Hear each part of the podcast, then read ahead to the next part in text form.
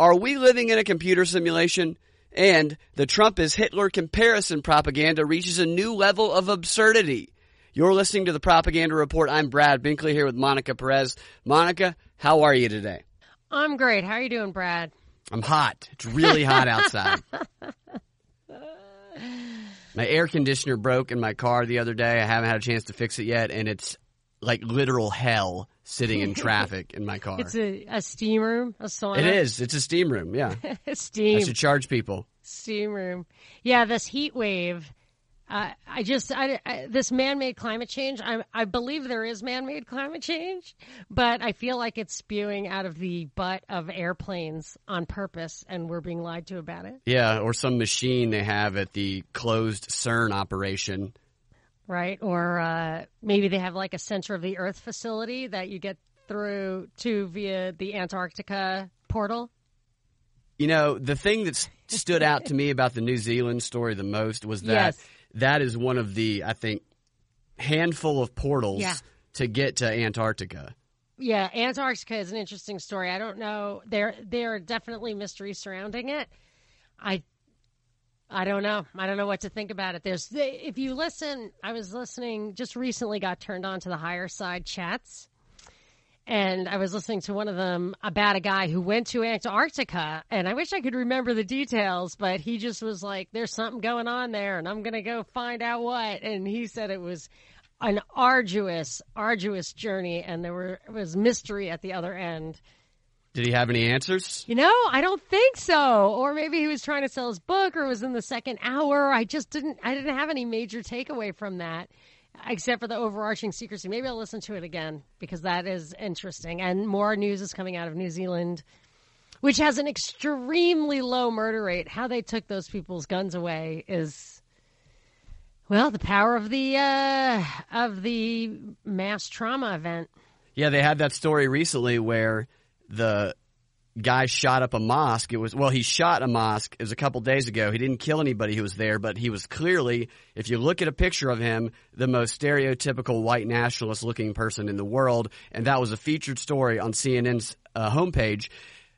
At what other point in time would a shooting that nobody died at be the feature story on any Oh. news website, unless it's featuring a white nationalist person? That you can make it appear as though this white nationalist meme is rising all over the world. Yeah, How many shootings away. happened on that day? But that's it- the one they featured. Yes, right. The was that the guy whose letter popped up on 4chan? I don't know. That's what I was talking about on our on your drive time prop.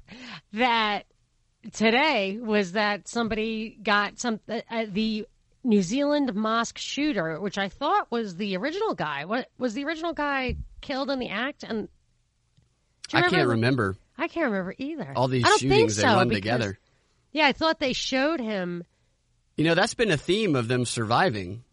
They've been surviving lately. Not all of them, but Yeah. there has been more. It seems like more have been surviving than I, before. I just I remember a picture I thought where he was like kneeling down and there was some chick cop standing there like totally looked like a uh, you know women's prison warden and not SWAT guy standing there with her gun pointing down within arm's reach of the guy on the ground. I'm like, Oh that's gosh. that's the that's how you're uh, guarding this guy. Like it just was such a weird picture, but that's what makes me think that he was actually apprehended. But there are stories coming out of New Zealand even now about all that. So obviously the Five Eyes are coordinating, which I had actually predicted a couple of years ago. And it just took some time to emerge, which is annoying to me because I want to be like, "Ah, I predicted it, but after enough time passes, it's not that good. Yeah. Well, I found an interesting article in the New York Times. It, this is in the um, opinion section, but uh, I thought it was worth talking about. And the title of the article is Are We Living in a Computer Simulation? Let's Not Find Out. Experimental findings will be either boring or extremely dangerous. And it goes on to say in 2003, philosopher Nick Bostrom made an ingenious argument that we might be living in a computer simulation created by a more advanced civilization. He argued that if you believe that our civilization will one day run many sophisticated simulations concerning its ancestors, then you should believe that we're probably in an ancestor simulation right now. His reasoning if people eventually develop simulation technology, no matter how long that takes, and if they're interested in creating simulations of their ancestors, then simulated people with experiences just like ours will vastly outnumber unsimulated people. Wow. That's mind blowing. Yeah. And you totally would. Like we're the Right. holodeck. We're Yeah. the we're the uh, historical uh, what do you call it now? Live action. Yeah, there you go. Dude, why do I have consciousness? How like how would we know? You know, It But I mean, I, I'm conscious of my own existence and only my own existence. and that might be what we were programmed to be conscious of. But consciousness. you know, I mean, it just it always goes back to that, Yeah. in my opinion. Yeah. But that also reminds me of a higher side chat that I heard where the guy said quantum physics has unequivocally proven there is no reality. I mean, I, I, that's another one. You got to kind of follow up on the higher side chat stuff because it blows your mind, and then your mind is sitting there on the sidewalk next to you, and you're like, "What did he just say?" Yeah, it's yeah. like humor. Like I can't remember it because it blew my mind. Yeah, I don't find it too extraordinary, and I guess you know, I guess it would depend on how you define a simulation. But the article goes on to say that if most people are simulations, Professor Bostrom concluded, the odds are good that we ourselves are simulations. Our world would be just one simulation of many, perhaps part of a research project created to study the history of civilization. As a physicist and Nobel uh, Laureate. laureate, thank you. You're welcome. George- I'm good at pronouncing. Yeah. I'm not a good speller. George Smoot has explained if you are an anthropologist and historian and want to understand the rise and fall of civilizations, then you will need to make a, make very many simulations involving millions to billions of people. That's so interesting because I've often thought that I read when I was younger, I was interested in life after death books, and I read some life after death books, and several of them, if not many of them, I think it was George Kennedy maybe, had the, or George Anderson, I think, um, had the theme that you would die and there would be different levels of heaven and like the scholarly people would be at the top and so like the more you accomplish here on earth maybe the higher level you get inserted in The scholarly there. people get the top? well that the the people at the top were scholarly in appearance to the people who had died they'd be like oh there are these people with the robes that are obviously more advanced than us i i think i'm imposing the word scholarly but i i always thought eh, that if you really and and it would make sense that like the mysteries of the universe would be unfolded gradually because if you just blink into an eternal situation where you get all the information immediately just uh, unless we're of a completely different nature we're we're not built to accept that. Like that would be very boring to us which is why like the matrix makes sense like we couldn't Yeah. give you a perfect world because it makes sense but i always thought if they're if they're just out if in heaven you're allowed to i mean these are a lot of assumptions and speculation and stuff but if you're allowed to think about to amuse yourself occupy yourself or or for the mysteries of of the universe and humanity and divinity and stuff are there for you to unfold yourself, which I think may be a good interpretation of life on earth anyway, is that you kind of you're here to unfold the mystery. That's why God can't like come down and say, "Here I am." You're here to like unfold the mystery eh, at your own pace and then when you're finished you die that's a theory that i kind of like but that i would for sure say hey can i insert myself into a life you know to occupy some of my eternity on earth in the turn of the 19th century like i think that would be interesting or greek times and then it always occurs to me like oh my gosh maybe that's what i'm doing right now Yeah, yeah. you know? So for me, it's like a spiritual uh, postulate, or I'm positing it from a spiritual sense. But if you want to make it a digital thing, then I mean, but I but that doesn't explain explain consciousness. Like consciousness to me comes from another dimension entirely, like our ability to be self aware in this way. we are, in a sense, electrical circuits kind of run through our brains to help But, us I mean- so is my computer and i don't think my computer has a sense of looking out that little camera or does it? yeah i mean Some people believe that objects do have a sense of themselves. I don't I know that I buy they- into that. i mean you got to figure there's some kind of force i mean that separating those subatomic particles that thing blew my mind. You know, the thing Yeah. that blows my mind most of all is that to take subatomic particles and to move one, and the other one should move, does move without any time lag, even though they're separated by enough distance that you should be able to detect the time lag. So It's there's crazy. Some, there's some Like, force, yeah. there's some connection. I don't know what it is, but I just I like that. That's why I listen to the higher side chat stuff. But I would say seventy five percent of it, I'm like, uh. Yeah. I'm not there yet. but it's it's really interesting.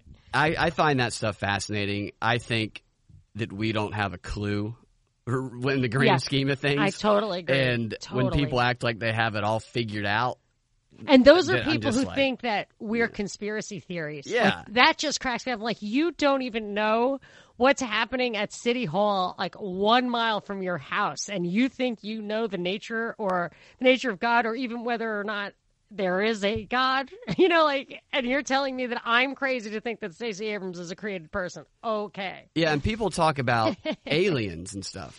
And I, I don't think we would recognize an alien if it was looking us in the face. I, I don't think it might be in another dimension. It might be in a different form. The idea that we would recognize it, it, it stems from the idea that it would kind of look like us, uh, or that it, it would look like life as we know it. But it, does not necessarily going to be life as we know it because we don't know it yet. That we're that we're the masters of our own perception. Right. Yeah, there you go. It could be aliens right in front of us at this very second, and I don't think we would have a clue. I think there could be. Yeah, and if you think about a lot of the Christian doctrine, dogma, lore, I don't know, angels are interdimensional beings or can be. And there's your guardian angel, there's you know what I'm saying? Like Yeah. they say angels can appear, right? So that's interdimensional. Are by communicating, you know, by with prayer, I mean that's a communication at a totally extra dimensional level. Although I heard Bishop Barron that he did that Catholicism series when he was just Father Barron. He pointed out he's like they're saying that they can like put a chip in your brain and read it from far away or beam stuff up to a satellite. It's like so why so that ex, eh, you know if you can conceive of that why can't you conceive of prayer being a way to transmit communication? I thought that was interesting. You know i'm kind of intellectual when it comes to that stuff. It's hard for me to just like throw myself into faith. But it should stand up to intellectual scrutiny anyway you know that should be enough. But anyway Yeah, so the article goes on to say that in recent years, scientists have become interested in testing the theory. In 2012, inspired by Professor Bostrom's work, physicists at the University of Washington proposed an empirical experiment of the simulation hypothesis. The details are complex, but the basic idea is simple. Some of today's computer simulations of our cosmos produce distinctive anomalies. For example, there are tell- telltale glitches in the behavior of simulated cosmic rays.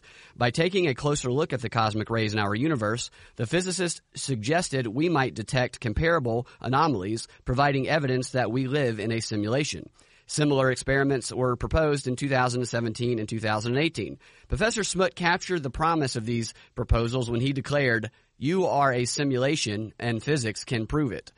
So far, none of these experiments has been conducted, and I hope they never will be. Indeed, I am writing to warn that conducting these experiments could be a catastrophically bad idea, one that could cause the annihilation of our universe. Think of it this way if a researcher wants to test the efficacy of a new drug, it is vitally important that the patients not know whether they're receiving the drug or a placebo. If the patients manage to learn who is receiving what, the trial is pointless and has to be canceled. An interesting theory. oh my gosh oh my gosh Yeah, if we figure it out, then they'll turn us off. Ah, but we would never. No, no. I- But we would never accept it. It goes on to say, yeah, it might be true. If our universe has been created by an advanced civilization for research purposes, then it is reasonable to assume that it is crucial to the researchers that we don't find out that we're in a simulation. If we were to prove that we live inside a simulation, this could cause our creators to terminate the simulation to destroy our world. Dude, I think he got that from a Rick and Morty episode. Did you- Possibly. do you watch Rick and Morty? Not very often. Oh, I've seen them all like two or three times already. I love them. But And I can think it's science fiction, and my husband's like, it's cartoons. Like, as I said, oh, my sister loves science fiction. I'm going to recommend. He's like, no, you can't. No. She's not going to get it. Yeah. But they there's one where the battery on Rick's spaceship is made of is run by a little colony of like an, a, a whole planet worth of people, basically creatures he created that uh, that were are basically slaves that generate electricity, and the there one of them evolves into like a little Rick character down there, and he figures it out. And but he keeps them slaves ultimately because if they stop generating the electricity, Rick will just throw the battery away. Yeah, yeah. So the guy's like, I figured it out. Like they're going to be slaves forever. And uh, anyway, not, not cool, not cool. But it sounds like this guy was. Maybe he got it from Rick and Morty. It does sound I mean, like he's been one might speculate that Rick and Morty got it from him, but Yeah. I, I'm not sure about that anymore. Like, you know, I, I just don't have a lot of faith. He goes on to say, of course, the proposed experiments may not detect anything that suggests we live in a computer simulation. In that case, the results will prove nothing. This is my point. The results of the proposed experiments will be interesting only when they are dangerous. While, while there would be considerable value in learning that we live in a computer simulation, the cost involved incurring the risk of terminating our universe would be many times greater. Think of the genius of coming up with a theory that includes the impossibility or the dangerousness of ever trying to prove the theory. Yeah. I yeah, mean, I feel like there have to be implications to this new logical system where, I mean, I somehow they're going to apply that to anti-conspiracy theory. I mean, it actually does remind me of stuff in Cass Sunstein's thing. It's like the more you argue against a conspiracy theory, the more they're going to think that you're part of the conspiracy theory. Well, the suggestion here is to not pursue this. Yeah. And I wonder if there's going to be more articles because I was surprised to see an article about simulation theory in the New York Times. Yeah, I mean, now that you're talking about it, I, I, I and especially that it's in the New York Times. Is it? Was it in the Sunday, the Science Times on Tuesday? Maybe. Yeah, but I mean, regardless, it it probably wouldn't be there if it didn't have a reason. He wraps up the article as saying, "Consider the following hypothetical proposal for an experiment at the Large Hadron Collider, the world's lar- largest particle accelerator. This experiment is unlikely to succeed in producing an interesting result." But if it does succeed in producing an interesting result, it may cause the annihilation of our universe. Would conducting this experiment be justified? Of course No. not. As far as I'm aware, no physicist proposing simulation experiments has considered the potential hazards of this work. This is surprising, not least because Professor Bostrom himself explicitly identified simulation shutdown as a possible oh. cause of the extinction of Oh. All human life. All right, hold on, hold on, hold on. Whatever they're doing would probably reveal something so profound about the nature of reality Yeah. that it would change the hierarchy. Oh yeah, absolutely. And if that's Absolutely. what, so then he doesn't want. He's saying that you don't want to pursue that knowledge. That's a great point. Yeah, if you realize the people in power don't really hold the power, or whatever, whatever things. it is. Yeah. I mean, what if, what if energy, which is emerging in the kind of alt science world as the the critical factor, what if energy or electromagnetism or whatever? What if Tesla's secrets are on the other end of that? You know, Yeah, It's there you free go. energy. Like you don't know. I mean, for him to say like he could destroy, it's the omega thirteen. I, I've been blowing people away with the fact that I know people who listen to our show know this that Trump's uncle got Tesla's papers and then he ended up using it to develop weapons technology You with the have British to send me during that. World I War. II. I didn't see that. Yeah, I show people the the article, the archive articles that has his picture, and there's But one article I've that seen actually that, but credits him with curing cancer using Tesla's machine. But the application of the super weapon thing you're saying I don't know if it's a, s- I don't know if it's because a super applying weapon. Tesla stuff that I I've heard mixed answers about like the free energy stuff in Russia either it started blowing stuff up or whatever I don't know so I'm really interested in what the application of some of the Tesla stuff that he didn't get to apply Oh yeah. what the Yeah, yeah. implications are. So if you send me the links, I'll stop saying, "Really? What? Really? What?" Yeah, I'll send it to you. Which I say every time you say that. I'm like, "What?" Well, the and the article wraps up with him saying, "If they do these experiments, the results will be extremely uninter- uninteresting or spectacularly dangerous. Is it worth the risk?" Nice, nice little. I say don't go there. for it. Let's plunge in. F it. That's like the Ren and Stimpy. Like, if you press this button, what will happen? Yeah. Maybe something good. Yeah, yeah. Maybe something bad. But you're gonna push the button. Well, they're going to push the button. Galaxy, Galaxy Quest, the Omega 13. Do you, did you see Galaxy Quest? Uh, you've told me about it. Oh, it's so good. Well, or whatever. I loved it. But um, the Omega 13 is worth watching. It's a great, I think it's a great movie. Yeah.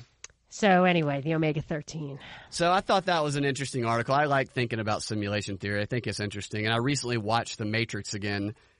I didn't really pay much attention to it when I was a kid, uh, uh, so I watched it again the other day, and I've been thinking about matrix theory a lot, especially with the way they're trying to get us all hooked into the grid with 5G. I mean, 5G is like a matrix within a matrix. That is, if we are in a matrix. The Matrix. see the stuff. Yeah, the stuff that's out there. Minority Report, The Matrix. I mean, that stuff is not created for. It's they're not daring to. to- You know, they're not doing that for us. They're not. It's not just some creative endeavor. In my opinion, it's predictive programming. It's stuff that gets you used to new ideas. And I think if you look at the older stuff, you can prove it. But the newer stuff, they you know they don't but it's just whatever it's a it's it's no coincidence that that stuff has applications in the sh- in the near future So before going into eight ways to stay ahead of influence operations, I have some somewhat breaking news that I feel like we should comment on. okay Stacey Abrams is not running for president. Instead, will focus on voter protection, but says she is more than open to being somebody's running mate. So I have to hmm. say that I will 100% believe she's not running when Yep. she becomes someone's running mate. right And, and if that- even then if i were the running mate i would definitely get a kevlar vest and helmet yeah, yeah, exactly. i And- mean i wouldn't i wouldn't I, I just wouldn't i'm not believing it until Trump swears in for a second term. But but Trump I do I, I can't help but think that the Democrats controlling Congress and the Senate with no filibuster or whatever, and Trump just signing every single thing that comes across his desk is what they're really after in the next presidential cycle. So I don't, I, I have a hard time reconciling my belief that she is the chosen one and that she is going to run with my gut that they need that that this Trump thing is just going too well. Yeah. Well, they left it open for her running next time. Yeah, I mean that's the only thing I'm thinking is that if she she I don't think they're going to waste her on a losing. You know, Hillary, yeah, you can waste. She's old. She wasn't really going to, you know, she's she was never much of an elected official in the first place.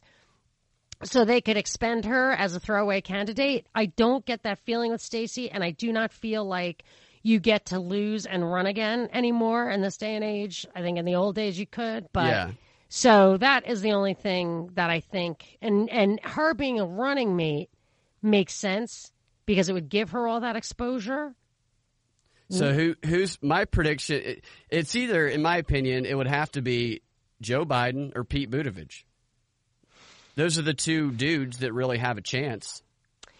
Well, I don't think she can be Kamala's running mate. Kamala, Kamala, I just don't see how Kamala can actually run with this Knights Templar thing out there, and it's actually gotten a little bit more exposure. It Oh, just has- seems ridiculous for her to actually run. Yeah, well, here's the thing that just doesn't uh, the thing. I think a narrative that might make sense would be have.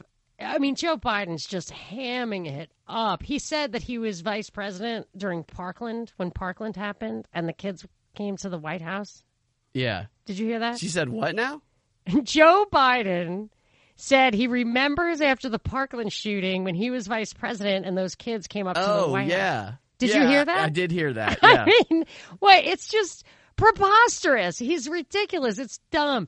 So it's so ridiculous. It's hard to believe he would actually be able to win the nomination. But the way I guess I could see a narrative unfolding is Stacey Abrams is in the wings by uh, of this guy who's this incompetent dinosaur has been who lost spectacularly and everybody knew that if they just flipped the ticket it would have worked and blah blah blah but he had seniority and she didn't and blah blah blah and then that would tee her up to beat Trump in the end you know, they give you such power like Hillary. Hillary should run again because we need to exonerate her, you know, that kind of thing. Because they need to exonerate her? You know, exonerate her from, or vindicate her, vindicate her. Yeah, Vindicate. oh, because she won the last because time? she really did win, and then if that Stacey Abrams like robbed again, robbed again of her birthright as the uh whatever grassroots candidate, or I don't know what. So I mean, there. Look, I am no uh, seer when it comes to what the actual step by step psyop they come up with. They're definitely always ahead of me on that stuff. Yeah. I'm usually pretty good on where where they're going and why. But the actual machinations, I mean, it is hard for me to believe that they're going to waste this Trump thing on just one term. But Yes, I, yes. it's hard for me to believe they're going to waste Stacey Abrams on a has been. Right. And And, also that that was something that that was the hang up I had on it too is I think they want Trump to win, but I don't think they I don't think that they want Abrams to be a two-time loser, although her losing the election for governor has done nothing but help her. Yes. It's done nothing but raise her Yes, the prominence. imaginary governor. Eh, yeah, and people at her at her um she was doing a speech the other day and she was like, "I am not technically governor." and somebody in the crowd goes, "Yes, you are." yes, you-" I mean she has her people mind controlled and oh the way she's meeting with these candidates and the way she's talking about they, what they need to do and what they need to talk about, it sound at least the way she's presenting herself, she's presenting herself as though she's the one dictating She's what the they're going to as though She's she's choosing who she's going to run She's with. playing Right. that role the way Trump played it in The Apprentice. Yes, she kind of is. Yeah. So we'll see what happens on that. I have no problem admitting that I was wrong if she does not run, and maybe well, she.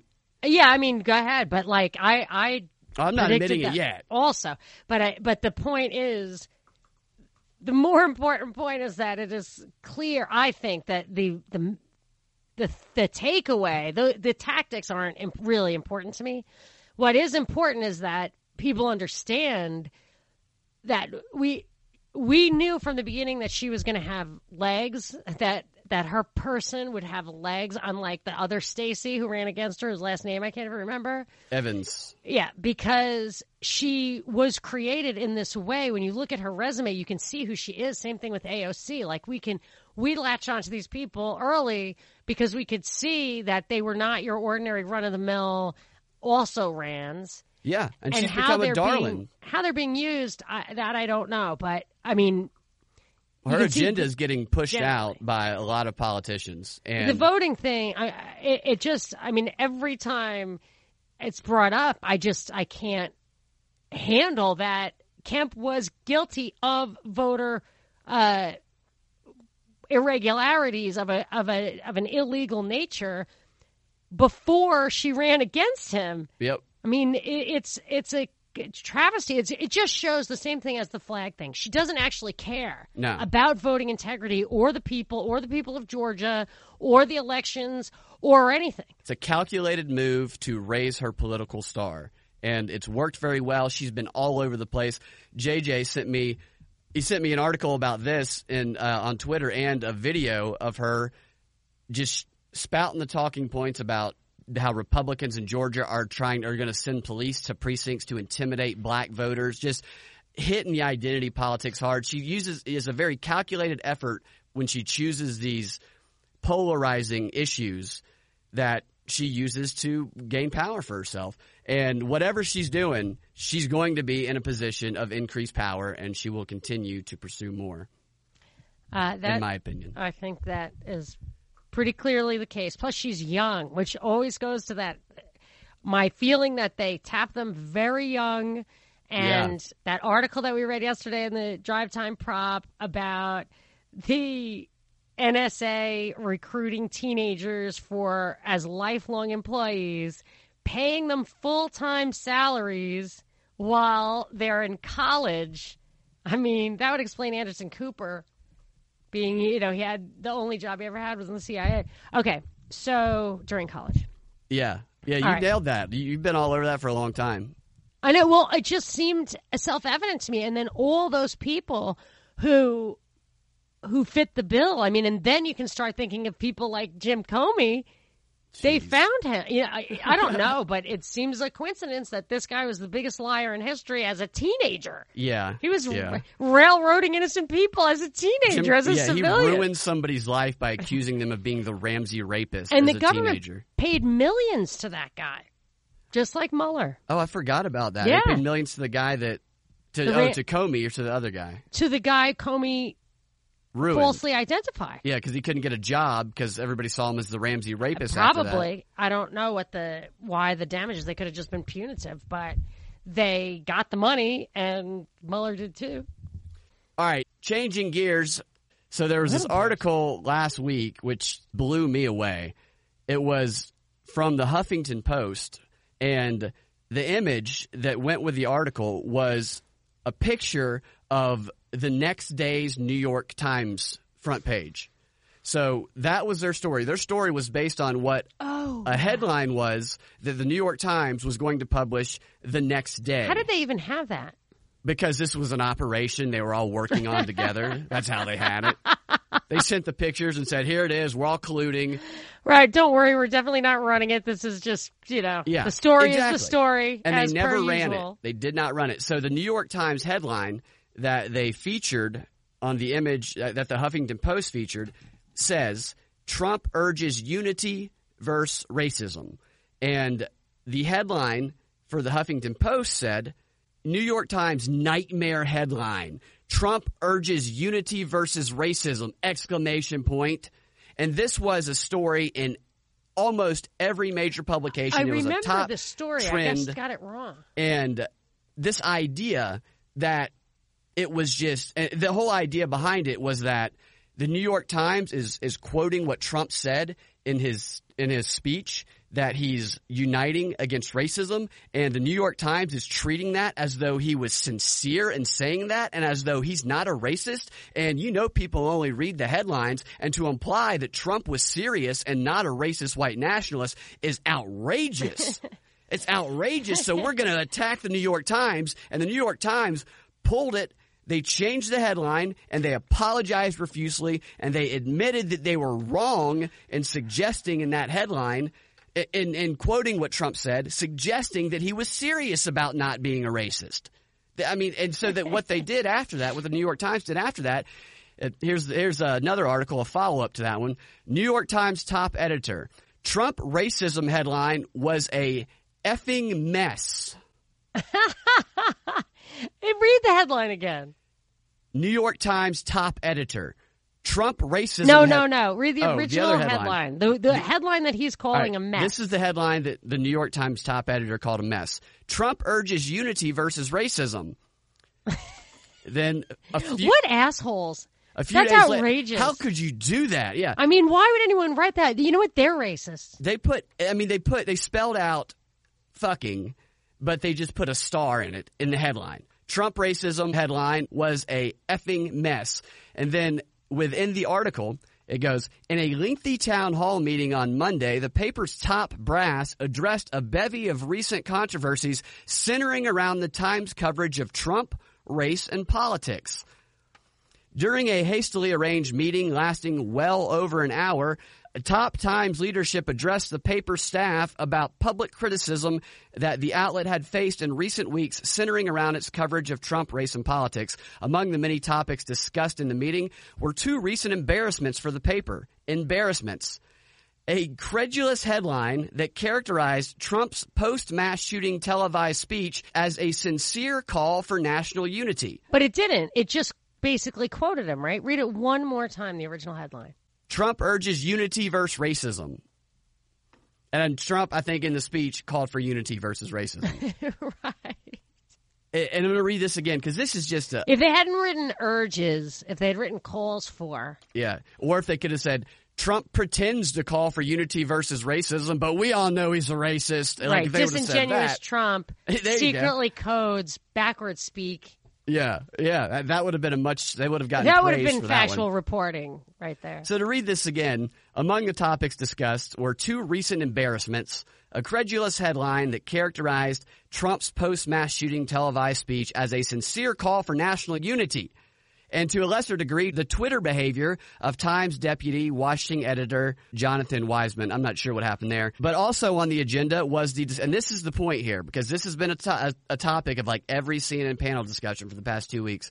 Also on the agenda was discussion of when to use labels like racist in Times stories and the paper's, paper's decision several years ago to dispense of the public editor position, that is the independent in-house critic whose role it is to assess Times journalism on a daily basis. So they got their critic out of there, so they don't need anybody saying, you know, you guys are spreading propaganda. Oh, they're um, definitely spreading propaganda. Most of the meeting focused on the outrage over the headline last week following multiple mass shootings, including one in El Paso that authorities have said was seemingly mo- motivated by racial hatred. The headline, which proclaimed Trump urges unity against racism, faced criticism both outside and within the paper among those who said the publication was papering over the president's history of racist comments and how Trump seemed to focus on other issues, including violent video games, more than racism and xenophobia. He's sick. He feels terrible, Baquet said of the person who wrote the offending headline. So the person who wrote it just feels sick and terrible. the Trump presser after that was sh- shockingly in line with what Democrats were calling for him to do. Yeah, like right before he came out, they said he needs to make a clear line that he stands against racism, and he did. That's what he did. It was surprising. Yeah. It was surprisingly conciliatory and sensitive. And that's the thing though, is it doesn't matter. course. Like I want to ask people who are on the left, what would Trump have to do? I want you to lay out, paint a picture for me of what he would have to do to prove to you that he is not a racist. Resign. I don't think I think their answer would be there's nothing he can do. Yeah, because it's not possible to not be a racist when you're a racist. He's a white privileged rich man.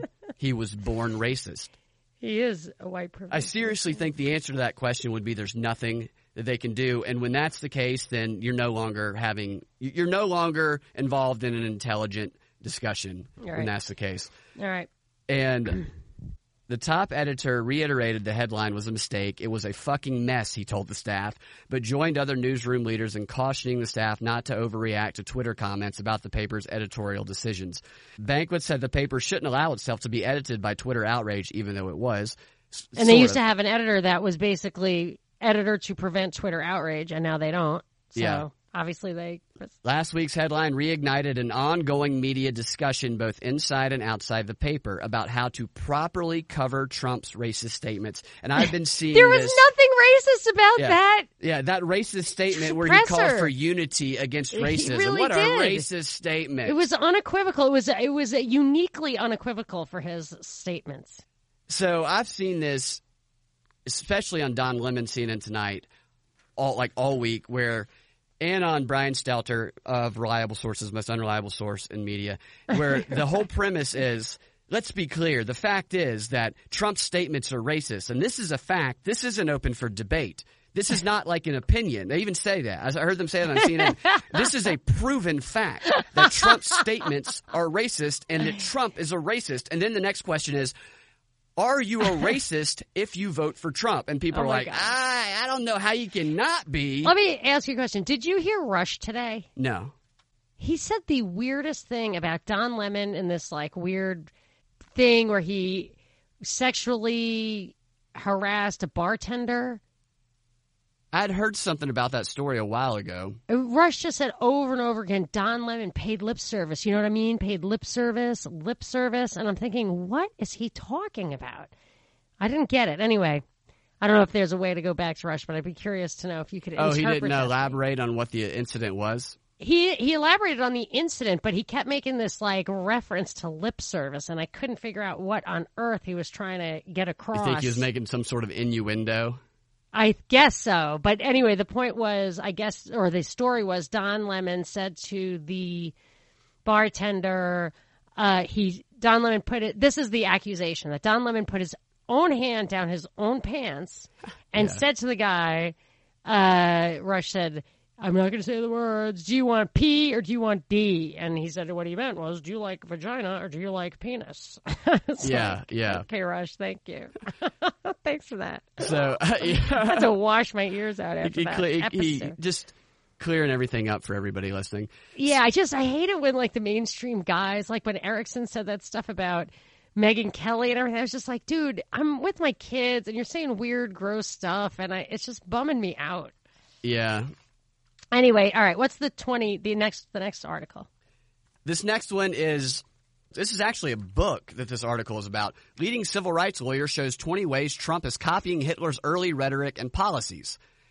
The author is one of America's top civil liberties lawyer, and he questions whether the federal government can contain Trump and the, as and the GOP power grabs. The author's name is Burt Neuborne. So this fits in that theme that we talked about recently of the the Hitlerization, the continued Hitlerization of Trump.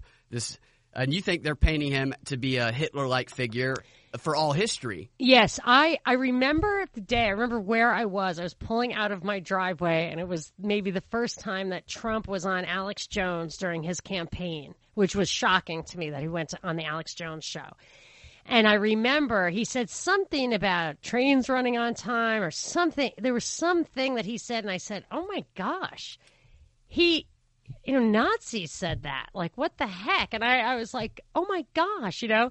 And then he's right from that moment on he started being painted as a nazi he was not painted as a nazi or fascist or anything like that before and then i mean my saying it now sounds like oh well obviously that's where it is. so so then you see all this fascism you see all this left right uh, all this yeah extreme polarization left right stuff and and he's painted as Hitler, and it feels like it's just in the moment politics. But I'm beginning to think that the image of Hitler is just getting too time worn, and they and the system, whoever needs the villain, needs the the villain from the right, I guess, is creating Trump as a villain for the ages, as like literally the new or or uh, metaphorically as close to literally as the new Hitler Yeah, and that he will go down that way in imagery and everything. And the parallels, as I started to think about that, are even greater than I had originally thought, which is.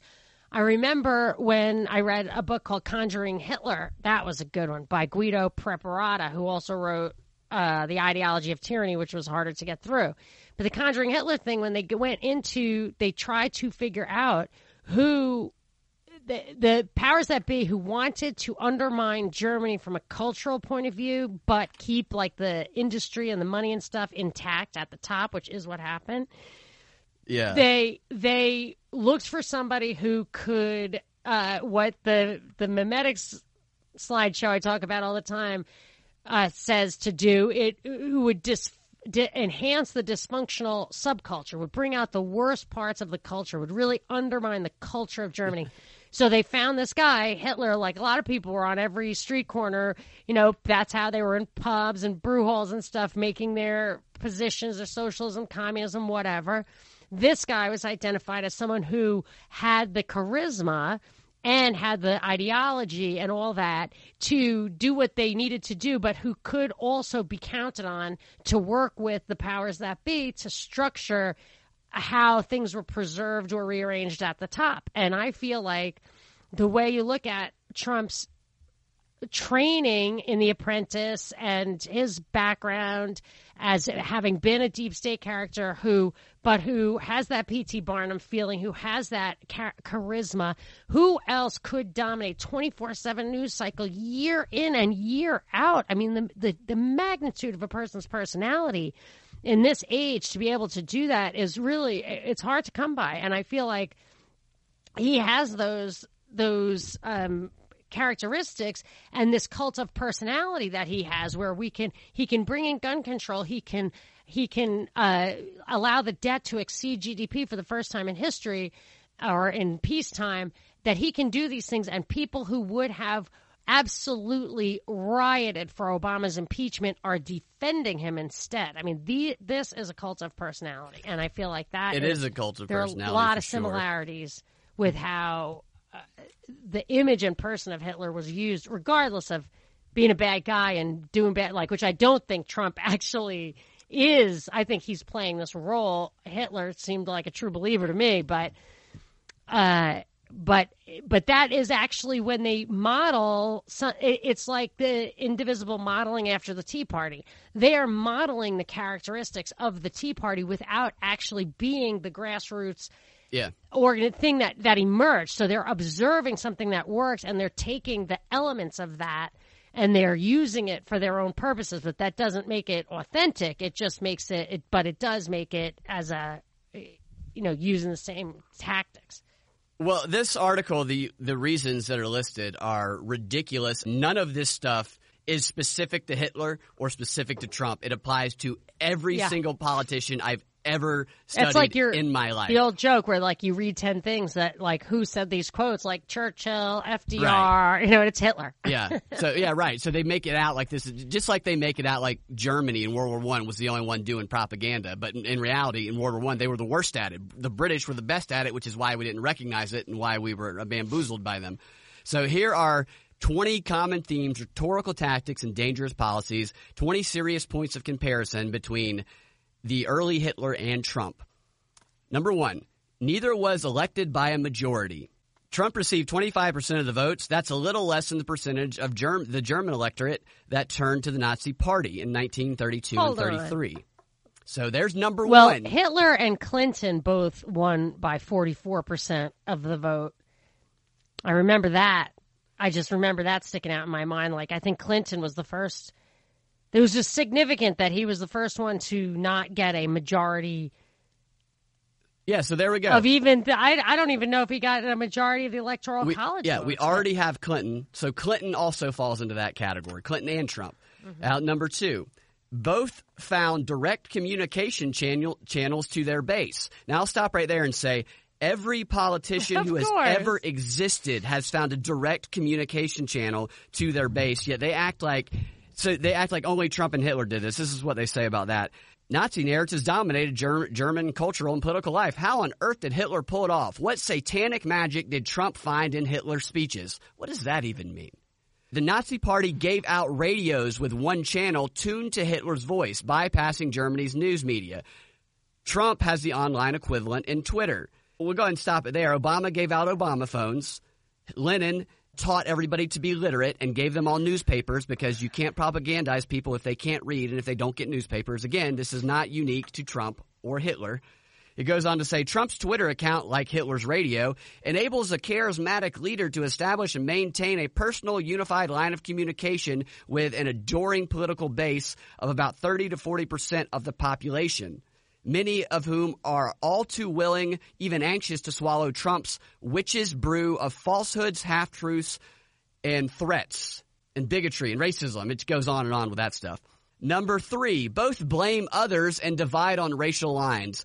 What politician that's ever existed has not blamed others and divided on racial lines? Mm-hmm. No, I don't think that there's any.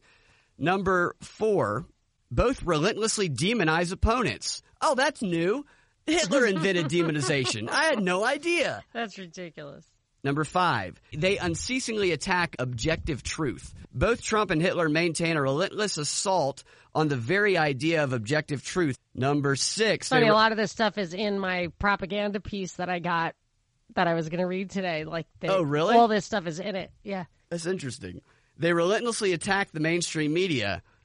That's not new. That was go back to the Revolutionary War. The founders were some of the best Oh, like propagandists that existed. Thomas Jefferson, who said you're better, uh, the a man is more educated reading nothing at all than nothing but newspapers. The thing about this article is people are going to read the headline about the 20 ways Trump is copying Hitler, and that's what's going to stick.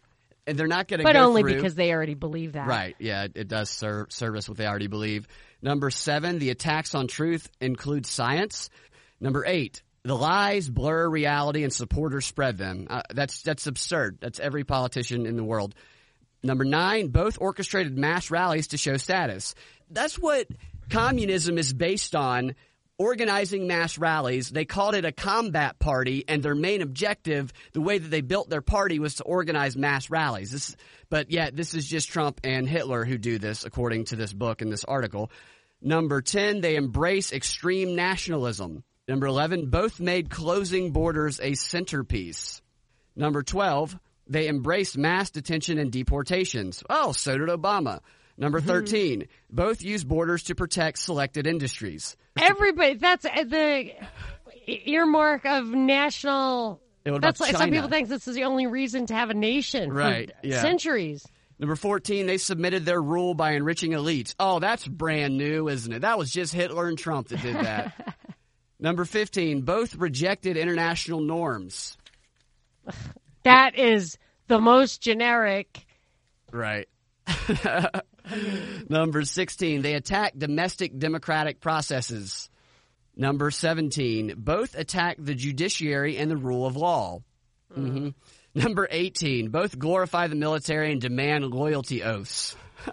Well, the the military glorification. I mean, obviously everybody does that, but like that is very disappointing about Yeah, yeah.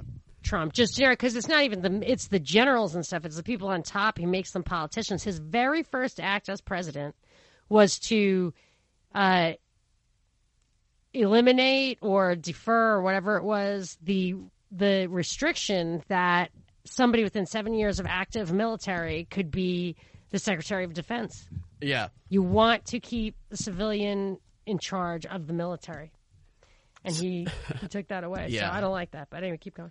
So the loyalty oath that they cite, and you know, as Trump's example of a loyalty oath, is James Comey. You know, James Comey said Trump made him take a hearsay. loyalty. I know exactly. It's hearsay. Number nineteen, they both proclaim unchecked power.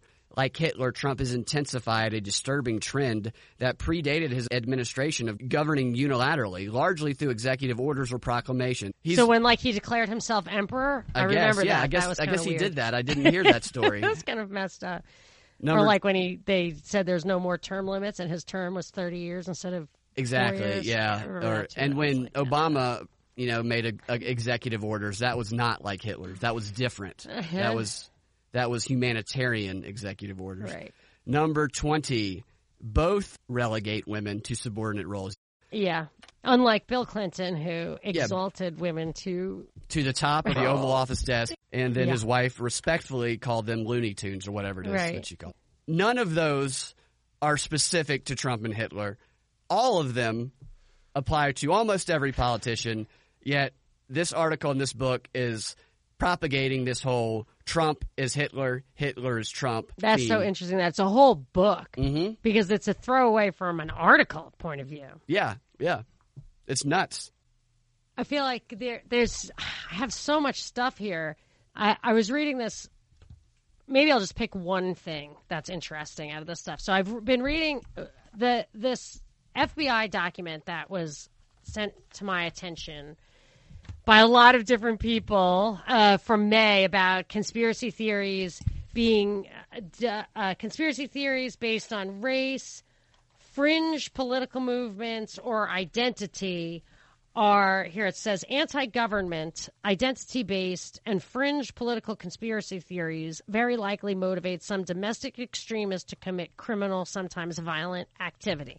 So they're categorizing them as domestic terrorists and then in the wall street journal this weekend they said you know all the civil liberties we told you that we were suspending when it came to foreign actors, Guantanamo, the FISA court, um, metadata collection, wiretapping, all that stuff that we said, don't worry, we're only using them against other people, uh, non American citizens, even though sometimes when those people came to this country, they are covered by the 14th Amendment they and and so many conservatives will say that these are god-given rights not government-given rights. So when you challenge them why aren't you extending these rights to other human beings? They have no answer for it.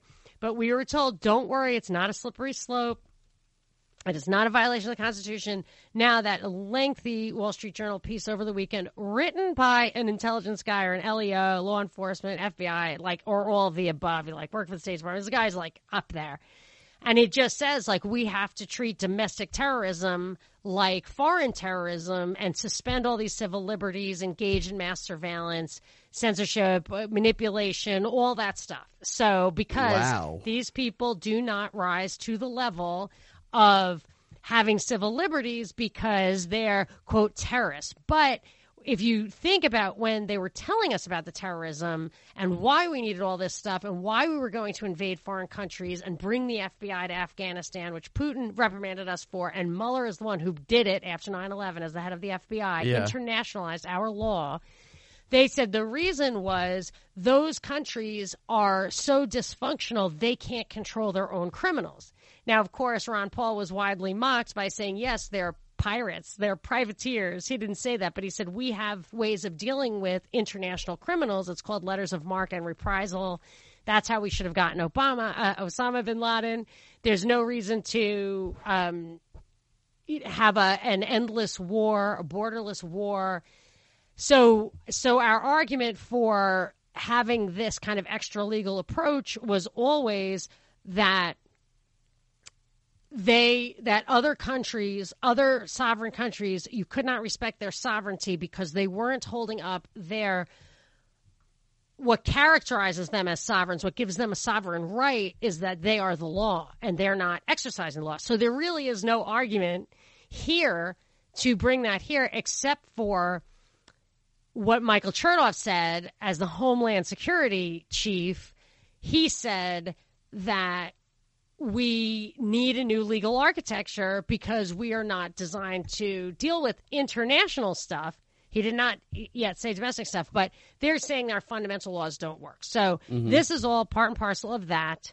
Uh, and it got me interested in the subject of conspiracy theory because they're using that as one of an identity stuff and fringe politics, whatever that is, I guess anarcho capitalism, as re, you know, and as an anarcho capitalist, I am by definition not a nationalist because I don't believe in the nation state. Yeah. So I would still cal- characterize, be characterized as this. So this is how I got into being inter- rereading this uh, the article by Cass Sunstein and Adrian Vermeule at Harvard, and Cass was at Chicago Law School. He later or soon after became Obama's information czar. Yeah. But this was like in the early 2000s, around 10 years ago, called Conspiracy Theories. And Was that his title, Information Czar? his uh, well that's what they called him i don't know what his actual title but they That's absolutely funny. called him that and then this other i just stumbled upon the strategy research project called psyop psyop operations which is a little redundant psyop operations in the 21st century by gary whitley or whiteley I think it's Whitley. Um, I think he was. It says USAWC, U.S. Army War College, uh, class of 2000. Although I thought this guy was a civilian, but he can't be. I think if he went to there. But anyway, uh, so there there's a lot. We really don't have time to go through any of this, but uh, there is a lot of stuff in this document from 2000 that speaks to some of the things that you were talking about, some of the things that I have been observing. I'll just give you one little snippet, and we can just cover this stuff another time. Yeah, we can hit it next week. Yeah, um, the it, this says in this this document from 2000, this says the influence of the group on communication is extremely important to PSYOP. PSYOP programs must be designed to communication to communication directly to the individual, not as isolated entity of society, but rather an integral part of an, a, a, an active social environment. Here's the kicker. It says, th- this being the case, PSYOP intelligence and information gathering programs should not organize the collection of data as if each member of the target audience is isolated and in a sterile environment, but as a matter of a group. Man's attachment to these groups are significant. Yeah. Consequently, the opinions and activities shared with the group influence his response to all communication. In other words, interpersonal relationships must be considered to properly understand the communication process and to conduct effective PSYOP. Interpersonal relationships seem to be anchor points for individual opinions, attitudes, habits, and values. Yes. Uh, it says this concept, the importance of the influence of the group, suggests that when people are interacting in the communication process, they generate and maintain common ideas and behavior patterns that they are reluctant to modify. Also, it is apparent that when communication concerns sensitive roles and standards of the group or group culture, it is usually checked with other members of the group. That to me explains what I always thought was like kind of an overly overemphasis on on the group thing and when Google was established. So I read this article from quartz.com a while Oh, ago. Quartz. Google's what, what is it? Quartz, yeah, it's it's a pro, it's that's Yeah. heavy propaganda. It's quartz. quartz, yeah. Google's true origin partly lies in CIA and NSA research grants for mass surveillance. And uh, it says the CIA and NSA's end goal. So they were they got Sergey Brin to start building Google for this reason. It says CIA and NSA's end goal. The research arms of the CIA and NSA hoped that the best computer science minds in academia could identify what they called birds of a feather.